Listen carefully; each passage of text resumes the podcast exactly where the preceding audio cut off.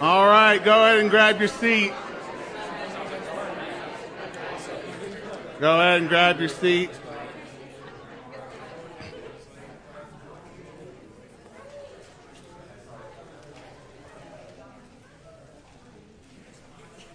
There's a time of pastoral prayer now, and I thought with Christmas is appropriate just to praise Him.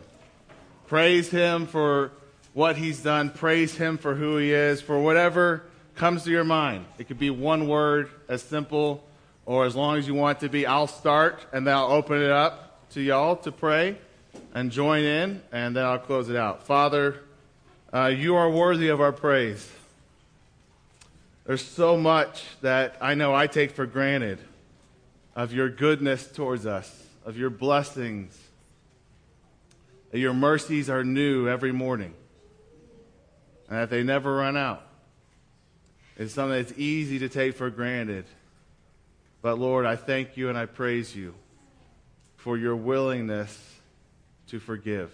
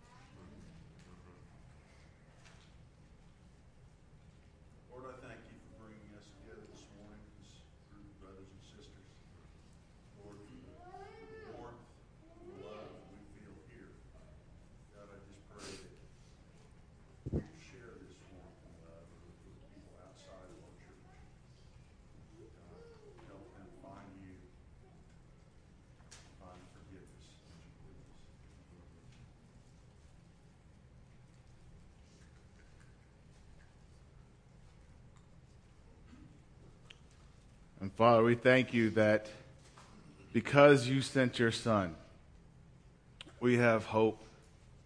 Because you sent your Son, we have reason for joy.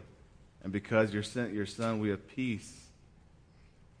That we know that whatever we might endure in this life, that we know it's temporary. We know whatever comes our way, that you are with us. And in fact, you will use it even for our good. And there are times where we don't understand what you're doing or why you're doing what you're doing or allowing what you allow. But rather than needing answer to those questions, what we need is be redirected back to Jesus and what he did. That when we don't know why, we are comforted by knowing who's over everything. And so, Lord, I pray that you would, in fact, comfort our hearts this morning with the hope that we have of Christmas. It's in Jesus' name we pray. Amen. um, during Christmas at church, we are encouraged to stop, to pause for a moment in the midst of our busy weeks and schedules and demands on our life to reflect on what the meaning, what the purpose of Christmas really is. I mean, what is it really all about? Why do we Christians celebrate Christmas the way we do by coming to church? Well, the last sermon in our series in Exodus this morning is going to cause us to kind of address that question. But it's not going to stop at Christmas. It's actually going to go deeper, further, get more to the root behind the question of what is the purpose of Christmas because it's actually going to press us and cause us to reflect on what is the purpose and meaning of life. Not just what's the purpose of Christmas, but what's the purpose and meaning of life? What's the point? Why are we here? What are we really meant to be all about? What is the purpose which you and I were created? It's not a light and fluffy topic for us this Christmas morning, but how we answer those questions makes all the difference in the world. Whether you consciously ask those questions or not, for you to get up in the morning, go about your day, you are living life making choices and prioritizing your day according to your answers or to your answer of what the meaning of life is. One pastor and author said about our text that we'll look at this morning uh, that short of the incarnation itself, this is perhaps the high point of divine revelation in all the Bible. The content given in these chapters gets picked up multiple times elsewhere in the Old Testament by prophets affirming its importance of what is given here in Exodus chapters 33 and 34. And rather than stringing you along to find the answer to all of those questions given in our text, I'm going to give you the answer here at the start. I'm going to give you the answer, and then we will try to unpack why that is the case. And in fact, the answer our text gives to all those questions about the meaning and the purpose of life can be given in just one word.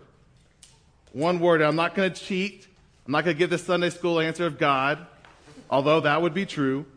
But the one word that our chapters of Exodus 33 and 34 give us of what the meaning of life is. You guess what it is? Glory. Glory is what the meaning of life is. Glory is what life is all about. Glory is why we are here. That's what everything about all of life is about glory, according to Exodus 33 and 34. So if you can or able, please stand for the reading of God's word. We're going to be in this text for a while. It's a long text. So get loose. Don't lock those knees. Um, and yeah, endure. we'll jump around a little bit. We won't read every verse, but I'll guide you. We'll start in verses 1 through 3 of, 30, of chapter 33. The Lord said to Moses, Depart, go up from here, you and the people whom you have brought up out of the land of Egypt, to the land which I swore to Abraham, Isaac, and Jacob, saying, To your offspring I will give it. I will send an angel before you, and I will drive out the Canaanites, the Amorites, the Hittites, the Perizzites, the Hiv- Hivitites, and the Jebusites. Go up to a land flowing with milk and honey, but I will not go up among you, lest I consume you on the way, for you are a stiff necked people. Now jump over to verse 12. Moses said to the Lord, See, you say to me, Bring up this people, but you have not let me know whom you will send with me. You have said, I know you by name, and you have also found favor in my sight. Now, therefore, if I have found favor in your sight, Please show me your ways that I may know you in order to find favor in your sight. Consider, too, that this nation is your people. And he said, God said, My presence will go with you, and I will give you rest. And Moses said to God, If your presence will not go with me, do not bring us up from here. For how shall it be known that I have found favor in your sight, I and your people? Is it not your going with us, so that we are distinct? I and your people from every other people on the face of the earth? And the Lord said to Moses, This very thing that, I, that you have spoken I will do, for you have found favor in my sight, and I know you by name. Moses said, Please show me your glory. And he said, I will make all my goodness pass before you, and will proclaim before you my name, the Lord. And I will be gracious to whom I will be gracious, and I will show mercy on whom I will show mercy. But he said, You cannot see my face, for man shall not see me and live. And the Lord said, Behold, there is a place by me where you shall stand on the rock, and while my glory passes by, I will put you in a cleft of the rock, and I will cover you with my hand until I have passed by. Then I will take away my hand, and you shall see my back, but my face shall not be seen. The Lord said to Moses, Cut yourself two tablets of stone, like the first and I will write on the tablets the words that were on the first tablets, which you broke. Which side note, interesting that the law doesn't change.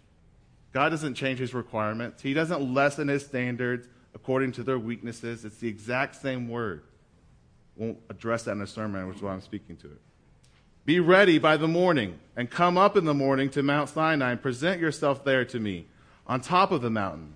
No one shall come up with you, and let no one be seen throughout all the mountain.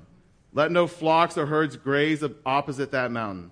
So Moses cut two tablets of stone like the first, and he rose early in the morning and went up on Mount Sinai, as the Lord had commanded him, and took in his hand two tablets of stone. The Lord descended in the cloud and stood with him there, and proclaimed the name of the Lord.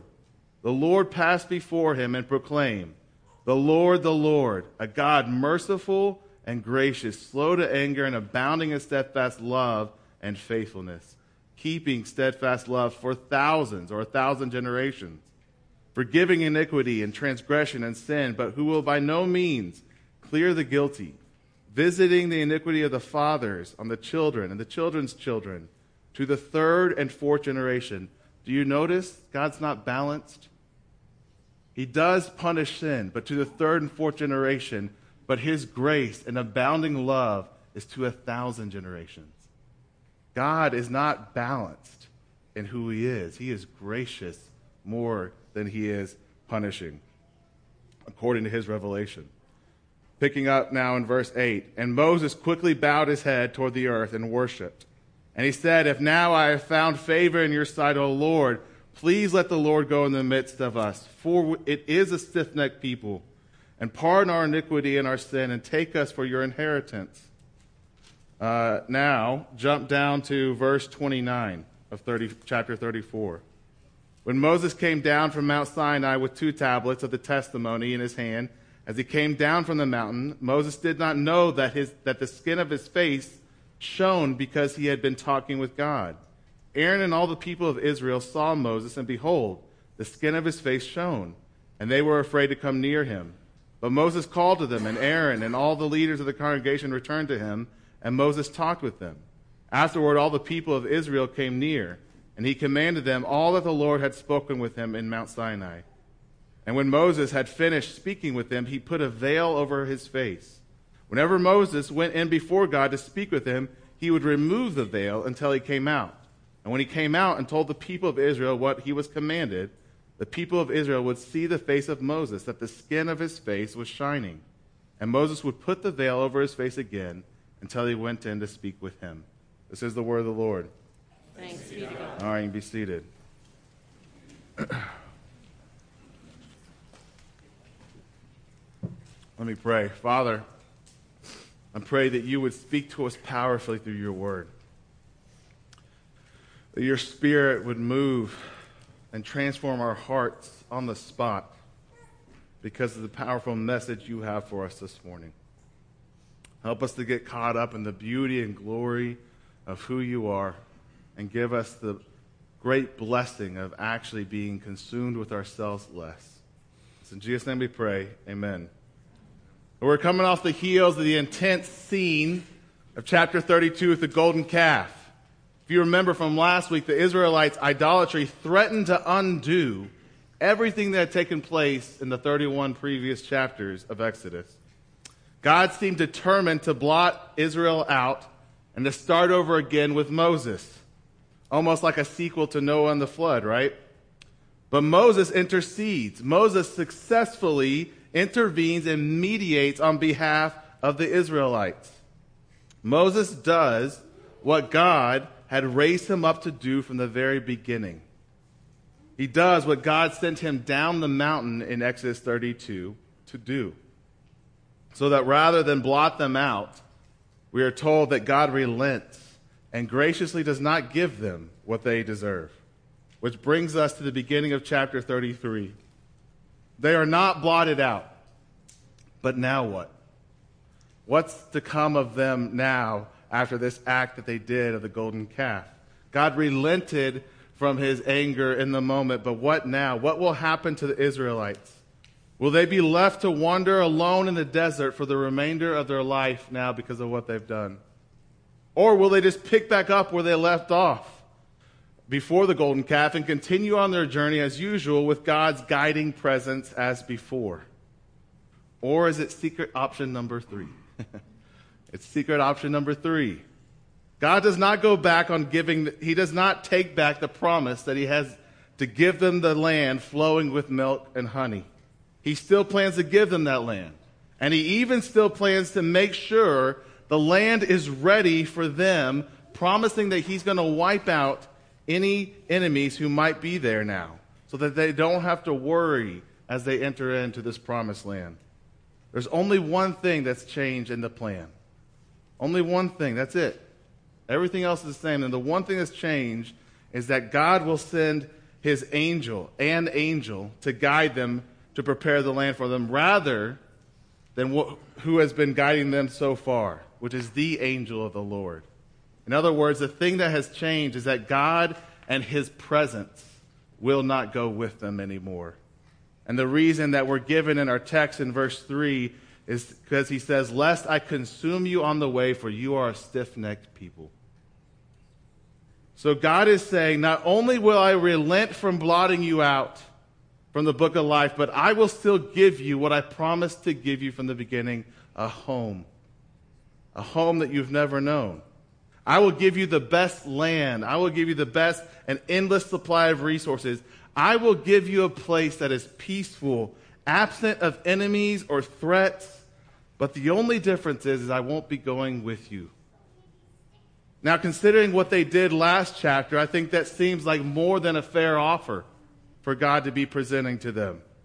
Now, if you consider what their life has been like, uh, it seems like more than they could have ever asked for, more than they've ever known in their life.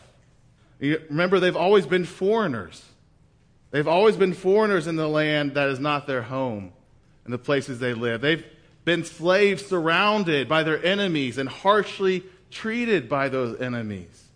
And even after they were freed, uh, the only life they've known is in the desert, where there are scarce resources and constant threats on their life.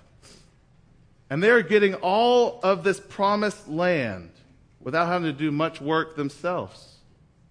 I mean, God is saying an angel will lead and guide them there. So they don't have to navigate it themselves. An angel is going to be the one who drives out their enemies so they don't have to fight themselves. The only slight difference in the plan is that God's presence won't go with them. And it's kind of what they've wanted in a way, if you remember. Remember in nine, chapter 19, they said that they only want Moses to talk to them because they are so afraid of God.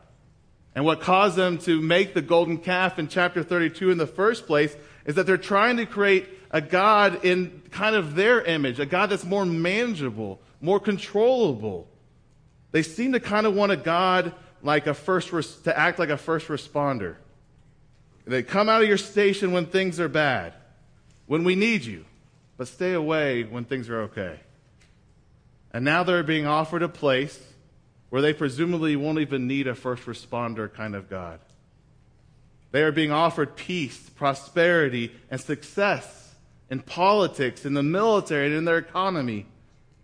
The offer God gives confronts Israel, and it also confronts us with that question that we're asking at the beginning What is life really all about? What is life all about?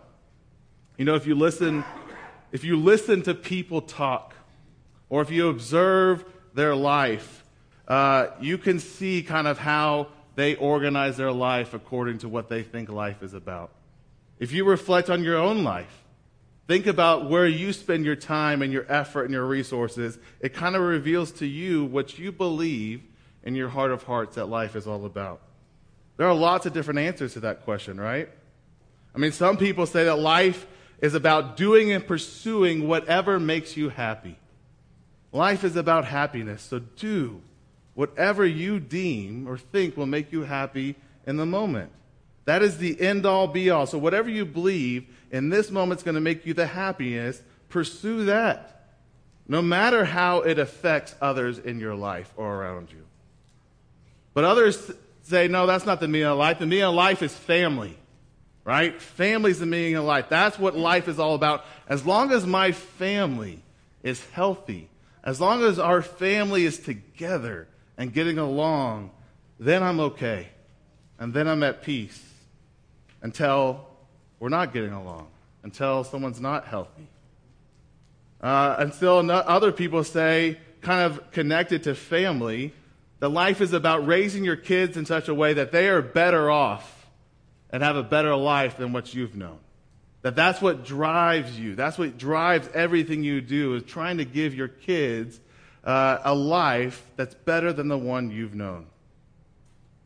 But others say that what's really important is being a good person. That's really what life is all about. Just if you're a good person, if you kind of live with the golden rule that you treat others with respect the way that you would want to be treated, that's really the key and the goal to life. I mean, what more could you ask for than that?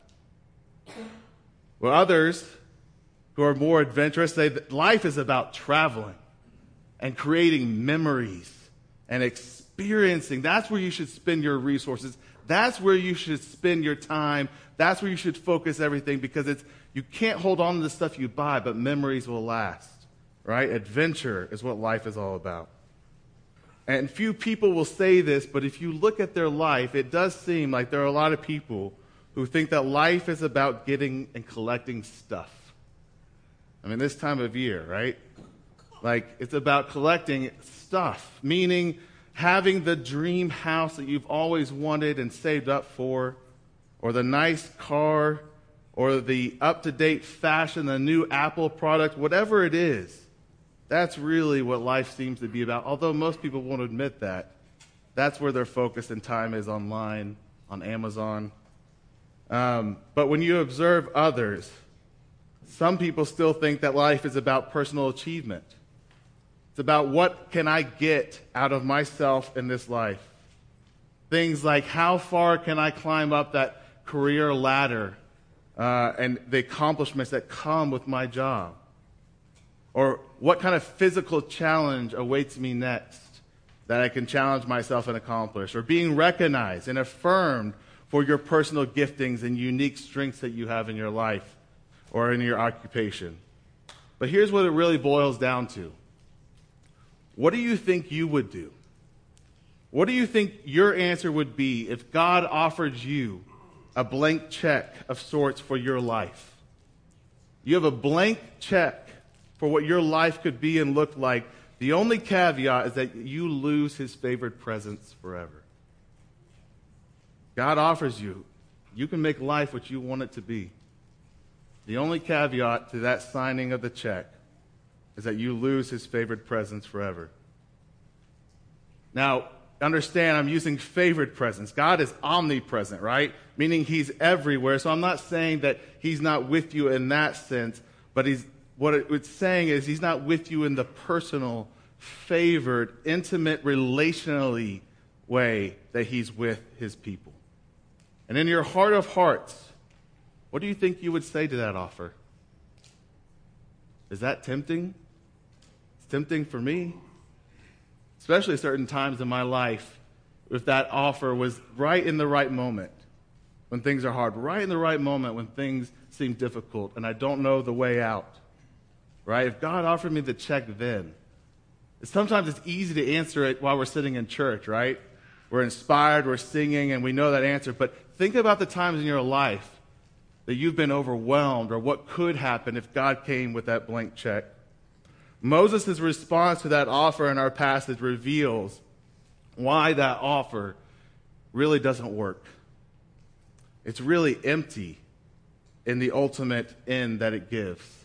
It shows us that it shows us why getting all those things means absolutely nothing without having God's favored presence in our life. Moses basically responds to God, God's offer with saying, absolutely not. Tears up the check and says, There's no way I'm signing this. He says, I need to know that you will not only be with me, but that you will be with us, your people. If you are not, Moses says, if you are not coming with us, then don't send us. Don't even send an angel. He is in essence saying it would be far better for us to die here in the desert with your presence than it would be to get everything you have promised us without you.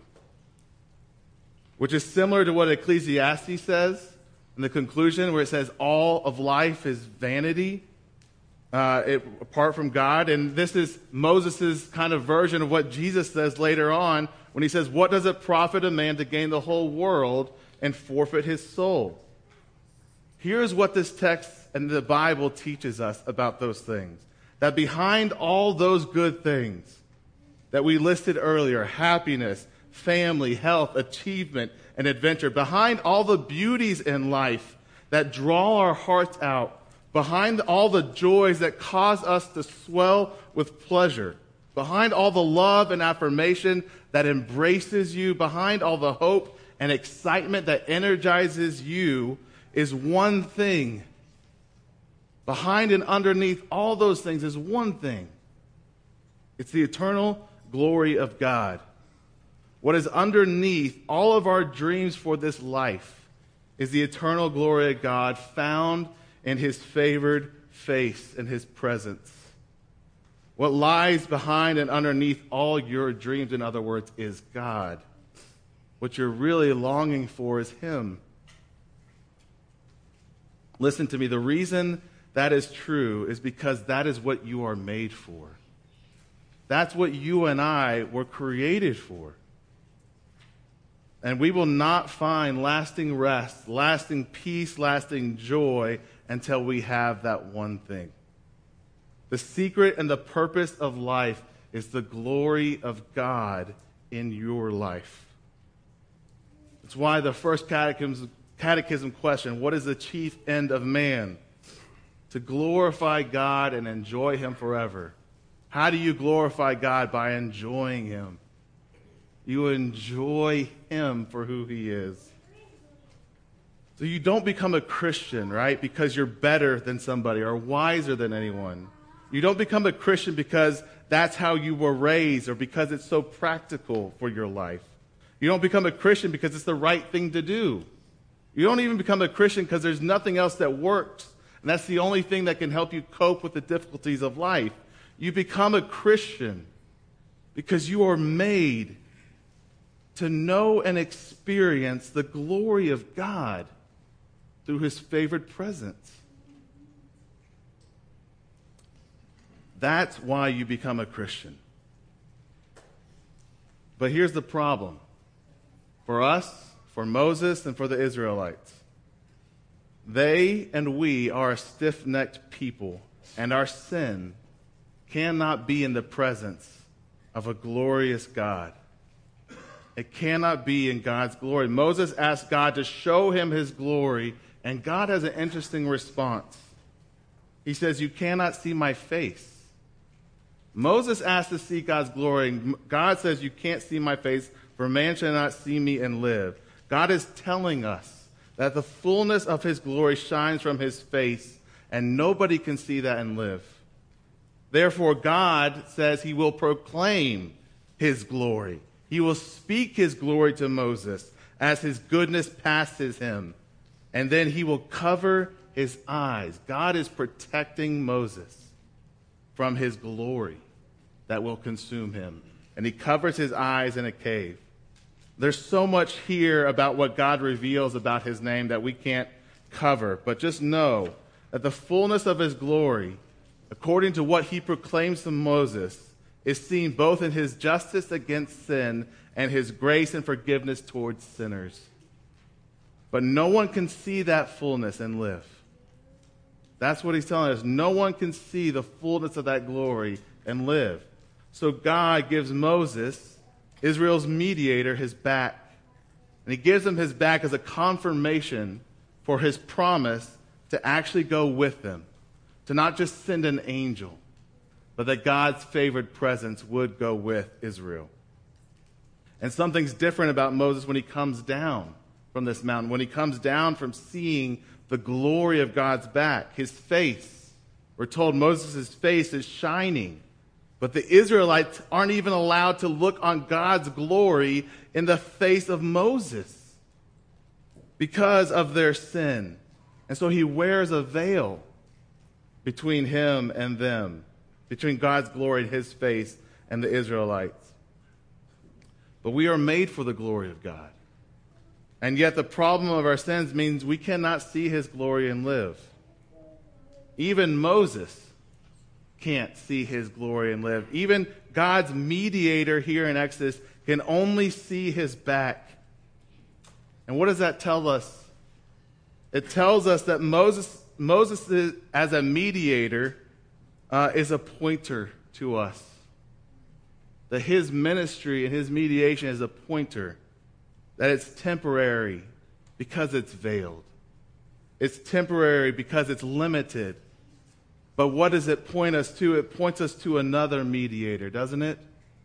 It points us to the one who can and does give us full access to God's glorious presence. Because this mediator gets God's back as well.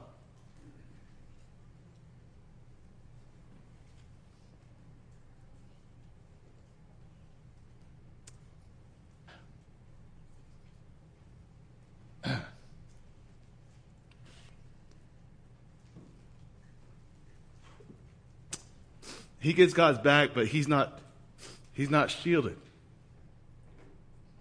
God covers Moses to protect him. But this, no, this other mediator does not get protected. Rather, he's destroyed by the fullness of God's glory on the cross.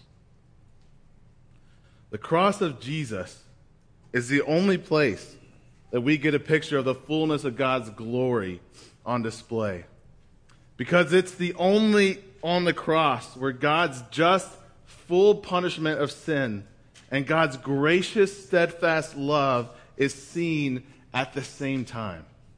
It's only on the cross that we see the fullness of God's glory on display, that He is punishing sin in all its fullness. But we also see the depth of His steadfast love and graciousness Jesus is the one who always had his Father's face.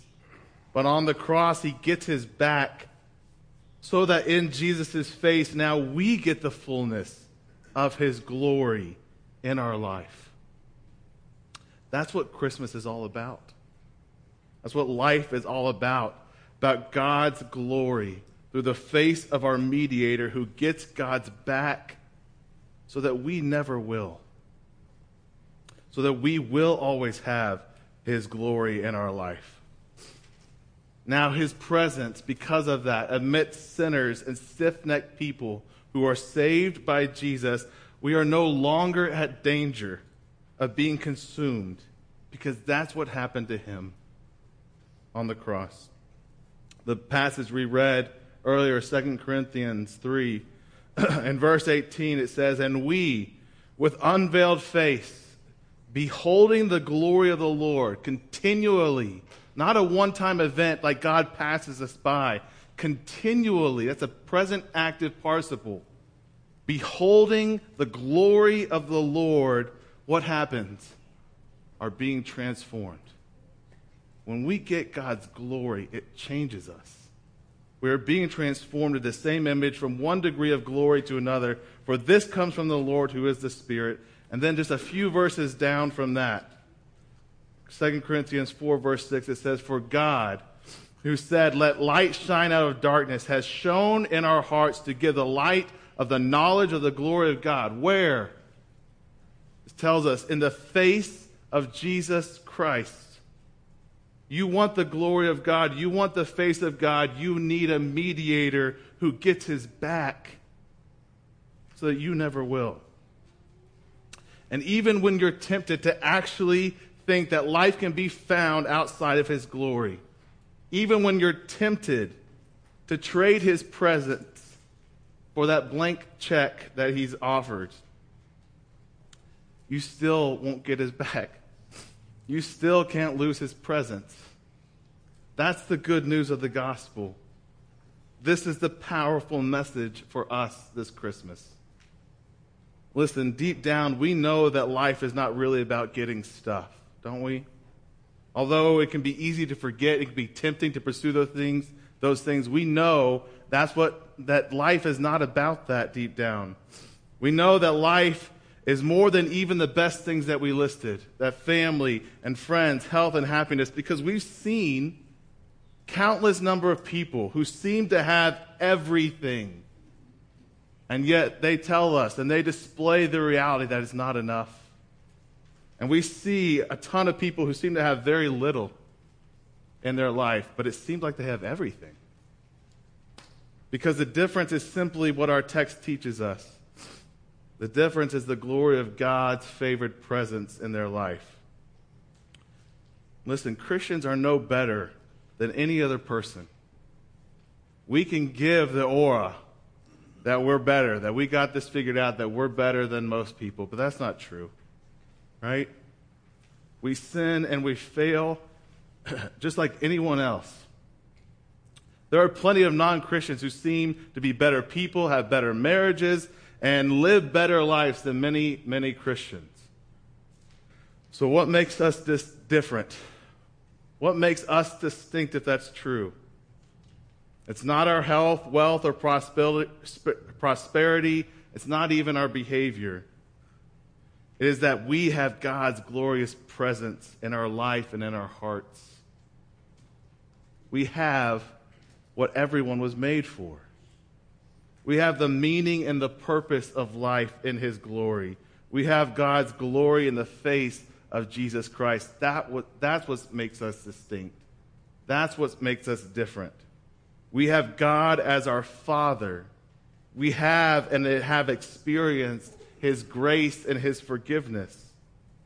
And if you are not a Christian here this morning, I just invite you to see the glory of God right now in the face of Jesus.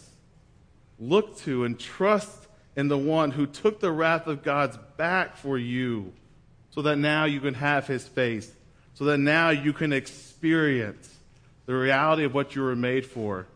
But if you're still not ready to do that, if you're still not convinced or willing to do that this morning, my prayer for you is actually that your dreams come true.